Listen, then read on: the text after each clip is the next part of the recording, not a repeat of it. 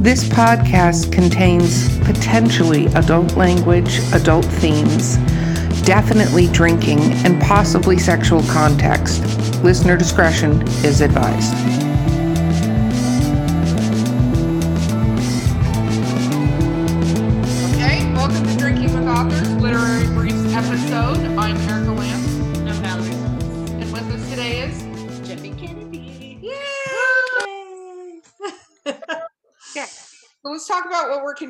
Continuing to drink. I have Blue Moon, Blue Moon, Blue Moon, and I have oranges in my Blue Moon because I'm super fancy. Val, how drunk are you? I'm very drunk on Regalia Rosalia. Rosa- Rosa- Rosa- Oh, she can't even say it. That's not a good sign.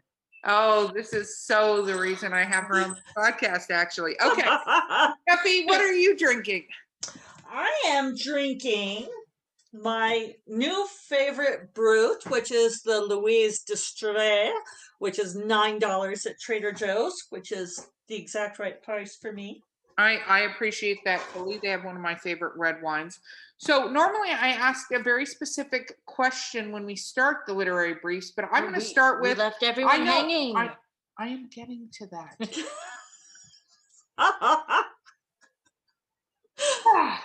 so the question I'm actually going to ask is explain your self-publishing journey to us, the other part of it, part two, part two. Because I got distracted by the whole crack hose story. I'm sorry. yeah. so- Woo, crack hose! Woo! Crack hose, woo! So I my first publication ended up being a story called Petals and Thorns that was a BDSM Beauty and the Beast because who doesn't want the BDSM Beauty and the Beast? And when I sold that story, it was to Lucid, which is now defunct Mhm. but they had a thing of that after two years they offered to revert rights back to you Oh, that was nice of them. Nice. yes and so i thought well why the heck not i'll take them back and and try my hand at self-publishing with that one and you know and that little that story's earned me nicely over the years it's been great and with the 12 Kingdoms and Uncharted Realms books that started with the Mark of the Tala, I did those with Kensington.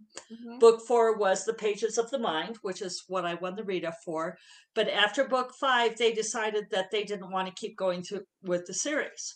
So the whole world reverted to me, and I was not done writing the series. So I continued it self publishing. Oh, wow. Nice. Yeah. And How was so that when you went into the self-publishing? Because a lot of people don't realize all the technical fun parts of self-publishing. I mean, there's it. It's definitely a learning curve. You really have to ramp up, but fortunately, there's good information out there, and I had friends who helped me. Uh, Annie Bellet and Grace Draven are good friends, and they both gave me a lot of advice and were very patient when I would email them and go, "But what about? I don't understand." You know, and that's really what you need. Uh, There was more crying. That's number three. That's that, that number- wasn't actual crying. Crying. That was whining. It was Okay, I'll crying. stricken it from the record. It's stricken from the record. Okay. Okay, thank you. Yeah. Thank you. So, um, but you know, it's enabled me because I ended up getting laid off from the day job in fall of 2015. And I had thought that at some point I would be making enough money as an author to quit the day job, but instead I got kicked out of the nest because my team got downsized. So I got a severance package and all of this and I decided, well, I'm going to try to make it as a full time author because that was what I wanted. And, but I'll tell you that if I would not be able to do it only on the trad career, that Oh. the self publishing, you know, because trad pays you maybe twice a year. Some of them pay quarterly, but the big money comes in twice a year, and sometimes it's not that big. And the self publishing brings in money monthly, and so it's like that. That's how I pay the bills. Does that ever have a conflict before I get into my rapid fire questions I normally ask and I'm going to remember them? Oh, Um, uh, does that ever end up with a situation with the stuff you're publishing? We've talked to a lot of authors that do have the traditional and the self, and they're limited in what they're allowed to self publish. Right, the non compete agreements. Yeah. Yes. Um, there are ways to work around the non-competes, and if you have a good agent, then you will. But for example, this series, The Twelve Kingdoms, The Uncharted Realms, Chronicles of Dasnaria, all of those books automatically get exempted from anything new that I sell traditionally. That whole world, all those characters belong to me, and I can do whatever I want with them. How many books are in that series? What's that? How many books are in that series? A lot. Um, here, That was the best thing ever. This. That's how many books are in that series. See, she's showing you the Oh stuff. wow! Count. Wow. Yeah, Okay, so that's awesome. yeah. That was fantastic. I I love that you turned around. And you're like, I have no don't know. I idea. can tell what to do. look out. You're up there. Um, 18. Nice. Oh, are you still going on that one?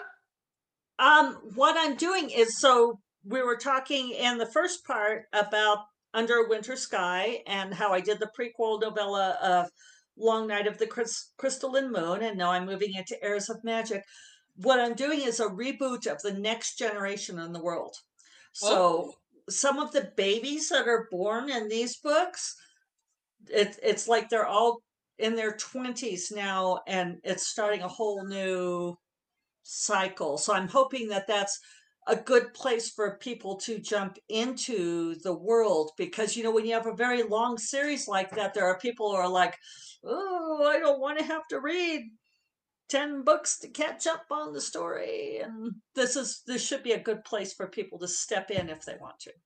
No, that's, That's awesome. a great idea. No, that's a very good idea. Thanks. Okay, rapid fire question. Oh. Rapid fire, Lots okay. I only remember about four of these, so it's fine. Um, You don't have them written down? I- it, that wouldn't No, help me. No, Okay, the she's too drunk to read.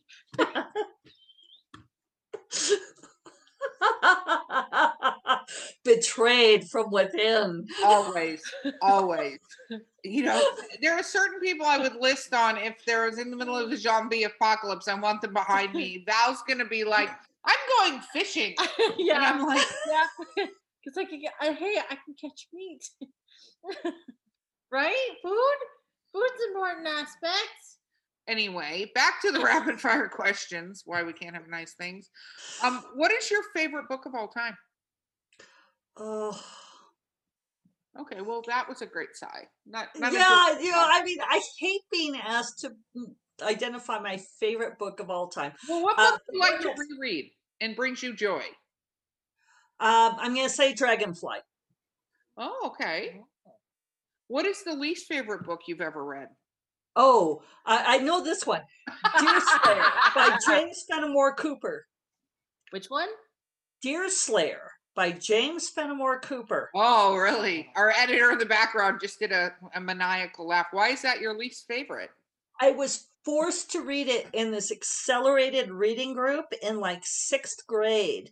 And it was the first time that I, because I was a reader, I was one of those people who read all the time. You know, my mother was always like, get your nose out of the book. And this was the first time that I did not enjoy reading. Oh, really? Wow. So you we've already established you're a pantser. You do, and you want it quiet. You're a quiet monk-like pantser in your office in the morning. She walks. You are like the only person in my whole life to call me monk like, but yes. Well, you want it quiet, like. "Oh." Yeah, I can't do. I can't do quiet. Quiet ends up. I don't know. I write for I maybe have, it I have me no out. choice. I have small children Yeah. who argue with dogs. So, what do you think one of your like I feel like all of us have little quirks and I feel a lot of our quirks change as a writer, but what are your writing quirks that your editor is like, or Dude, what are you doing? Or how your bad habits change. Like uh mine um can be "Oh, I uh, can't wait for you to remember what yours is right now." what is mine right now? Is it not? I think I, I fell into not yeah, editors. What what is my bad habit currently?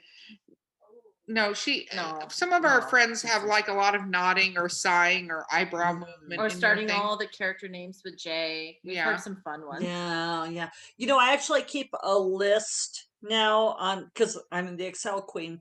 So for each book, I'll have the letters of the alphabet, and every time I name someone, I'll put it under that letter so that I'll know how many people I'm starting with the same letter. That is a brilliant idea. Jin Jin's writing that down. It, it, it, I swear it has saved me. You know, it's like, okay, I already have three people with K names. I need to do something else. Um, well, crutch words. Uh, I, I do have a list that I keep for polishing and things that I search for, and my crutch words are Justin now. Ah, So I will go through and do a search for those and eliminate. Sometimes I will have multiple justs and nows in one sentence, which will just be like, God. Erica's characters are always uh, realizing things. And Everybody and now he just mind." decided that just now he was feeling that now she needed to just go along. oh my goodness. Do you have a story graveyard? I have one novel, um, the the Krakow novel is in my story graveyard. Uh, that one has never quite. I mean, it- in some ways, I mean, for all that she was mean and made me cry, it is a weird novel, and What I, is this weird novel about? Yeah, now we're curious. it's hard.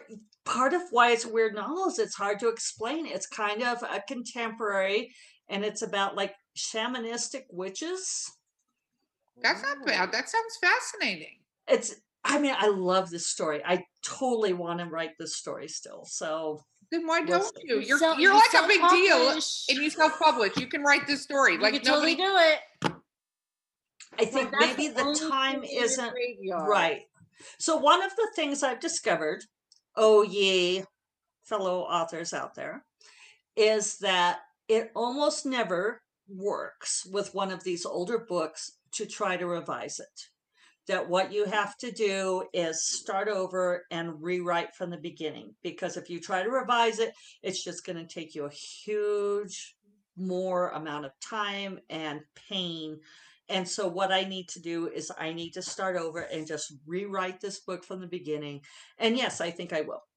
I think you should because you're again Santa Fe. I can tie this all back to where you're living has all of those kind of characteristics to it with all the spiritual stuff. I lived in Albuquerque for a while, right next This to. is the- Oh, did you? The expert. I'm actually an ex. You are so sassy right now. I actually. but I, she's embarrassed too so you know it she makes it always charming. gets embarrassed. What's really fun is to watch her. So she writes um a paranormal romance and all of this stuff, but she also writes uh, the erotica stuff. And what's really super fun is to watch her. I'm even talking about her doing it, and you see the Oh. reaction. yes Yeah, she loves the word moist. Um, no. watching uh her try to read her stuff or introduce my pin name of um it's Honey Cummings. honey. And she actually is a pretty prolific writer as far as how much she writes. It's just she does this. But anyway, back to how I know about Santa Fe is I I moved when I was about 12 years old from LA. I grew up in Hollywood, California, to New Mexico.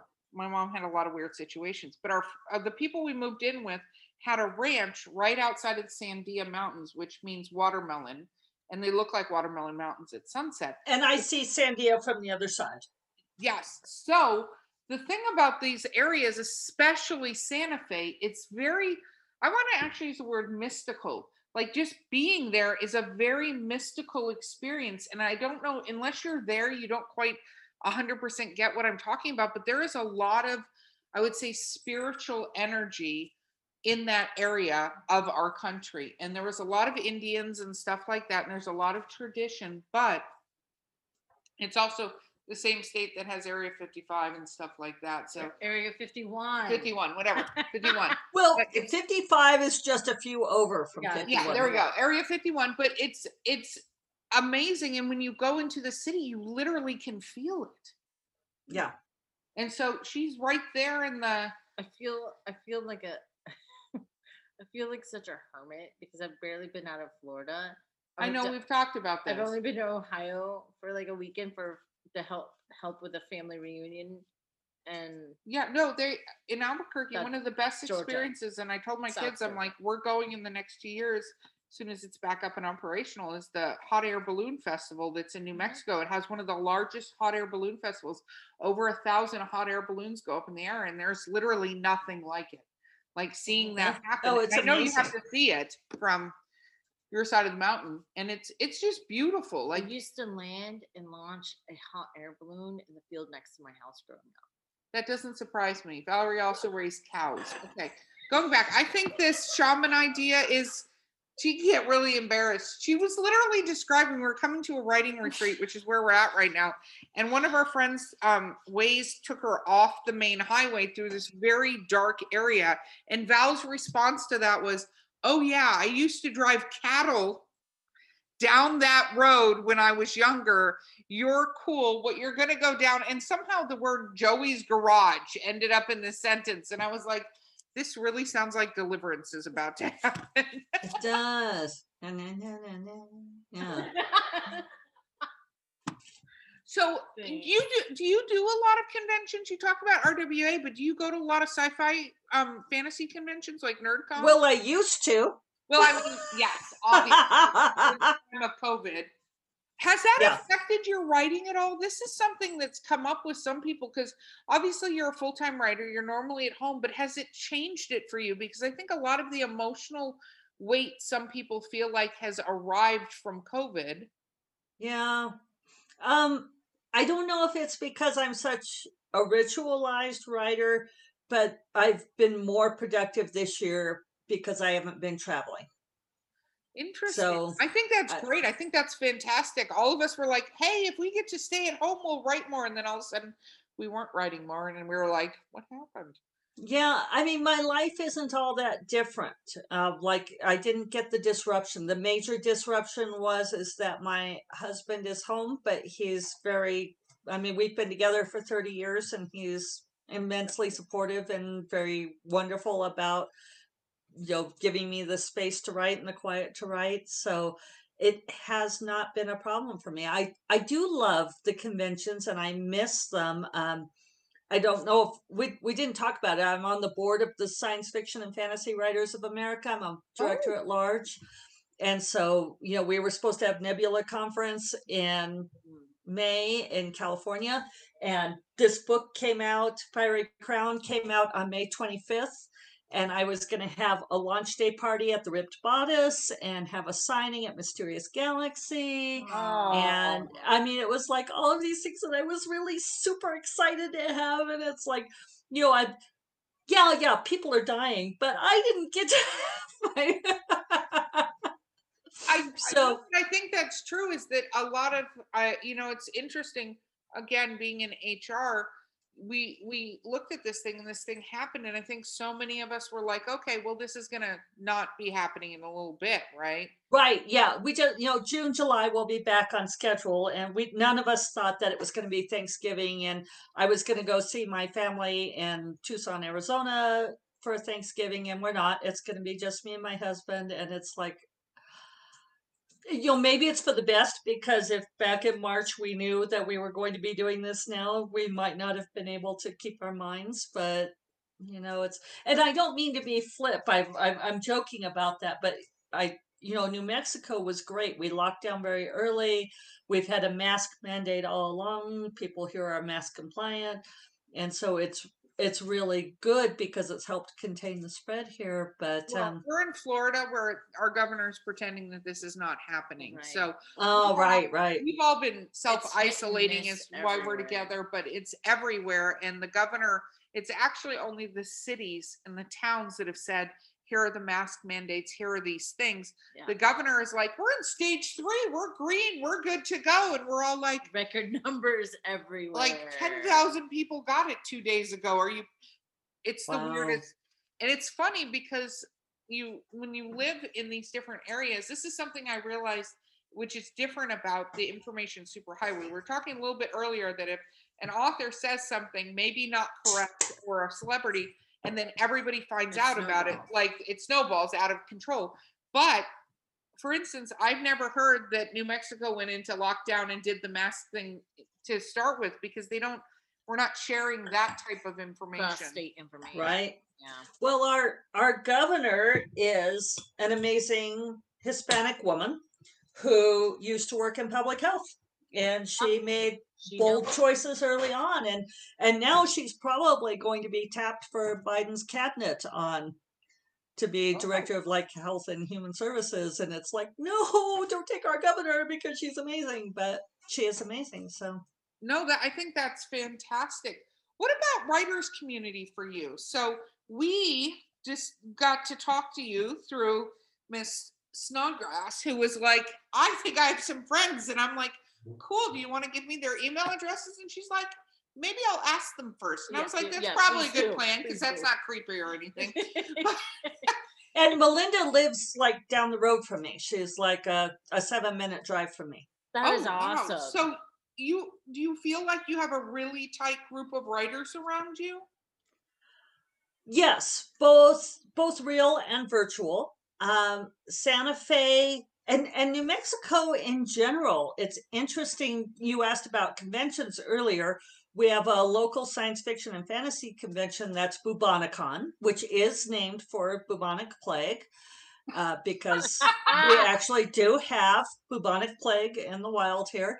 Uh, but we've had panels on why are there so many sci-fi fantasy writers in the desert southwest because there are a lot of us um, stephen Day, j donald stephen donaldson i'm not even going to try for the whole thing is in albuquerque uh, george r. R. martin lives here in santa fe and he has a bookstore beastly books here in santa fe uh, there are writers that well, we were meeting in person weekly for coffee, and now we're doing Zoom coffee. But you know, like Trent Zelazny, who is Roger Zelazny's son, lives here, and a bunch of other people. Darynda Jones is one of my closest friends. She lives in New Mexico. We do Zoom writing together every morning. Uh, so, you know, so I have all of these communities, yes, that are, you know, they they keep me going. Yeah, I think uh, one of the mis- biggest misconceptions for the modern author is thinking it's a solitary thing. And most of us thrive with a group way better. We're way more. Well, the the writing tends to be solitary, but then you need your your people to talk about things with. Yeah, Do you ever get writer's block? I don't. That doesn't Um, surprise me because your methodology and approach and your logical mind, I think it's all very complimentary because you know how you approach it is um we when we are talking to Jeff Strand, he said he was a method author. The difference is like he knows he has to get this done in this amount of time and he starts doing it. And I said, Do your characters lead you anywhere? He's like, No. Yeah, I mean your characters obviously me like a yeah, like, it's cool. Um but No, I mean for me, that's part of having a writing habit. Uh, that I I write the words, and sometimes they feel like very slow words, and they don't feel like they're really leading me anywhere.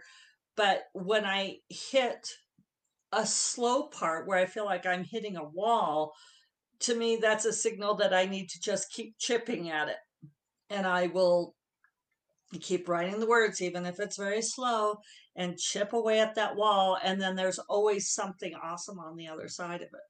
on a previous podcast, Connie Harris, which is probably one of my favorite episodes we've done. I wasn't on it, so I'm a little jealous, but she talks about being on a panel with Nora Roberts, and Nora Roberts is asked, um, you know, does she get writer's block? And she goes, no, because you sit your ass in the chair and you fucking write. you know, I like, mean, yes. and that's I. I love Nora. I mean, she's La Nora for a reason and she's amazing. But I mean, there is something to that, that it is a creative pursuit, but it is also your job, especially if you're like, you know, keeping the lights on with it. And it's like, you're just going to keep writing and you will find your way through it. No, I think that's brilliant because it's interesting. When I was younger, I had this concept of writer's block. And when I started writing, I had people give me all these little presents for writer's block. And I thought it was really sweet. And I'm like, I don't get writer's block. I get life block. That's what I call it. I get life coming in and going, you have this, you have this other thing. You now don't have time to write, or you don't have like a good mental headspace to write because when you're exhausted or whatever, you it's very hard Well, Yeah. and for for many people depression or other kinds of mental illness are a writer's block and and that's something that i feel like we always have to be careful to caveat you know it's like if you're dealing with depression if you're dealing with mental illness if you're dealing with something else like that then you need to you know get talk therapy and get chemical therapy and get a handle on that but it's it's not about the writing it's about it's about the other stuff Self-care. it's So yeah, are you handling still your life Are you still the avid reader you were before? I am. Um, for a while, when I first started really writing fiction, my reading dropped off because one of the things about, and this kind of comes back to what you asked me in the first hour about did I like to write my own or did I like to read my own books, is for me, writing a book gave me that exact same thrill and ride of reading a book that I really loved. Only it lasted so much longer and I could make everything happen that I wanted to happen, right? And so, I mean, in some ways, I do like reading my own books because they are totally my own wish fulfillment. You know, it's like my characters get to do all of the awesome things I always wanted the other characters to do when I was reading books. So, oh shoot, I lost my train of thought. So, what was the question? The question was, do you are you still an avid? I can't believe I know this. Well, I question, didn't and I'm not you there. were I'm not- impressed. I'm I'm very very impressed impressed. with She never right now. I don't remember, but I asked whether or not you're still an avid reader. Look at me. Yes. I'm And so so it fell off for a while. And then I realized how much it had fallen off. And I made a deliberate effort to build reading into my schedule. And now I make sure that I read at least an hour every day. And usually it's two or three hours because that's part of how I refill the well. That is awesome. Do you finish a book always, or are you willing? No. To, okay. Nope. I'm in the uh, the latter half of the century allotted to me. So at this point, I have decided that I, I I'm count. I, I have a friend who gives me shit about thinking that I'm going to live to be a hundred, but I'm like, you know, why not shoot for the gold? Uh, so you know, I I figure life's too short. If I most books, I will give them to twenty five percent, Oh, but you're I- way yeah. more generous than me. Yeah, I'm, mine's yeah, like, I- you're more generous yeah. than than me because it's the I- same concept. Life is short, and I only got so much time in a day that I can read, yeah, and that's why I, I love that audiobooks is a thing now because I can sneak that in while multitasking other stuff. But and you can get those audiobooks just to listen to them. yeah, yeah. That she's joking with you about. Wait, something oh. you can't. Where's it gonna go? There's nowhere to go. You're on a podcast. You're not back here. I'm, I'm sorry. I'm No, sorry. that I, was I am something of a Becky. smart ass. That's a uh, high five from a distance, on because she was like, "Yes, Right, I'm this is- seriously doing." they do that to me all the time so and this is my husband will even even agree that i am famous for walking myself into the perfect lineup for other people to make fun of me You you do. You great, loft those right? balls right up there. and i laugh just as hard and and i take pride in bringing smiles to people's faces even if it's at my my disposal Your expense, expense that's your disposal. Okay, One of those things. no more wine I'd say she's super pretty. It's fine. no more I say that all the time to people that I work with when they're like blah blah blah, and I'm like, "Oh, you're super pretty today." I accomplished that. You're super pretty.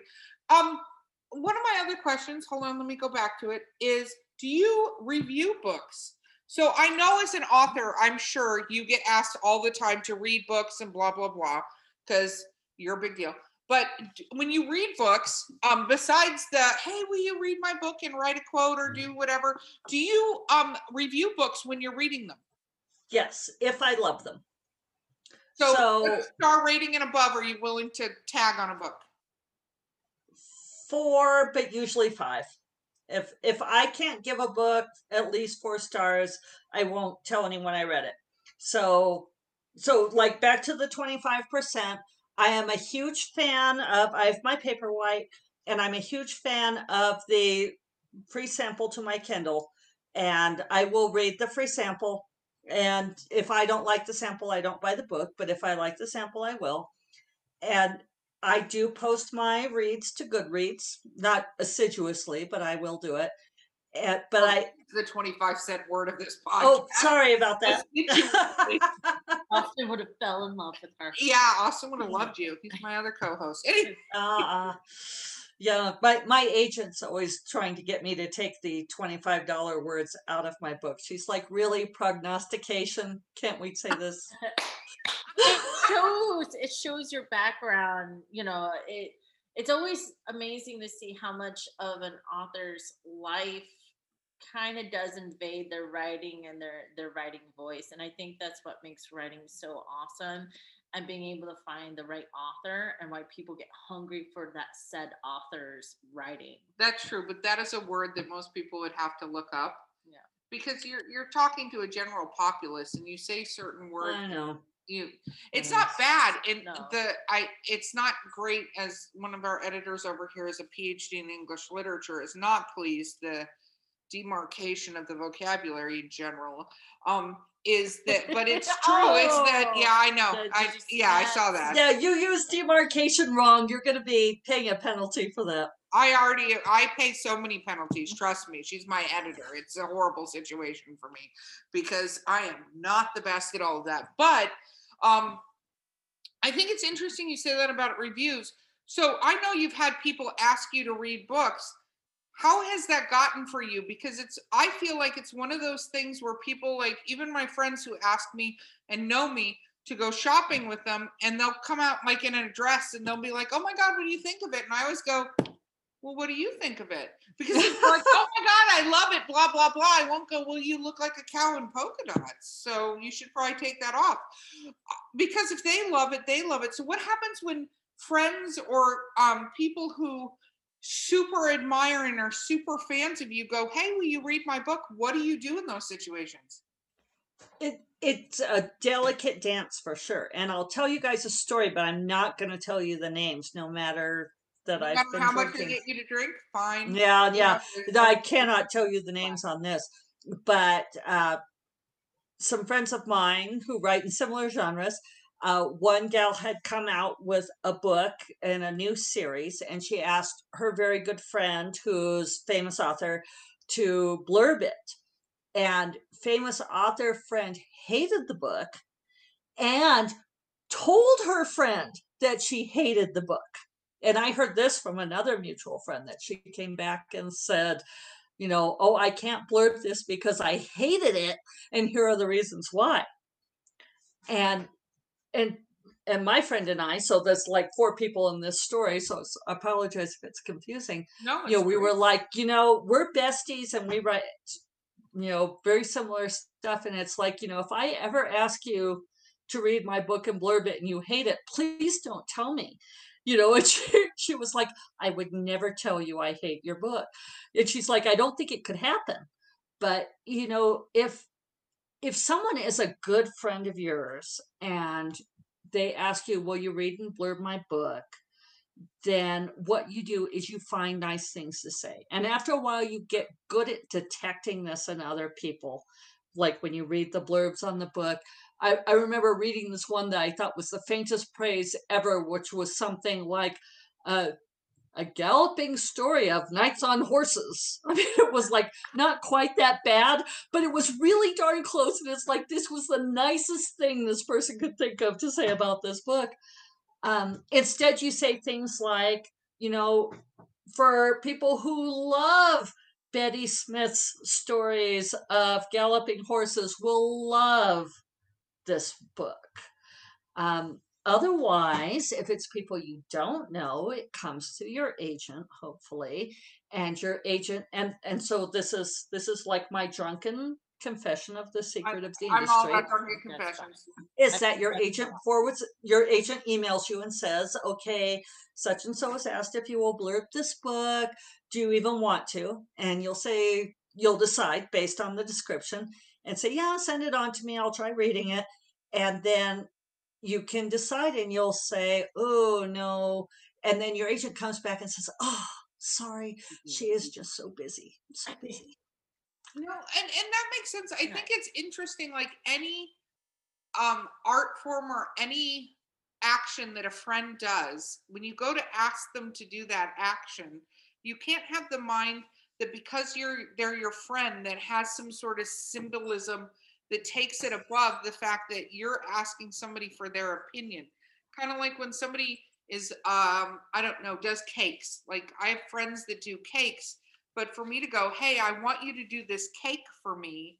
And I want you to do it A, B, and C way. I don't want to ever have a friend that goes, I don't know how the fuck to do that. And is it Yeah. goes, oh yeah, no, I can do that. And then it's terrible. When you ask somebody to read a book, it's interesting because I don't think to the my you know story about the polka dot dress is do they really want your honest opinion of it? Or do they want you to tell them something that they want to hear about the book?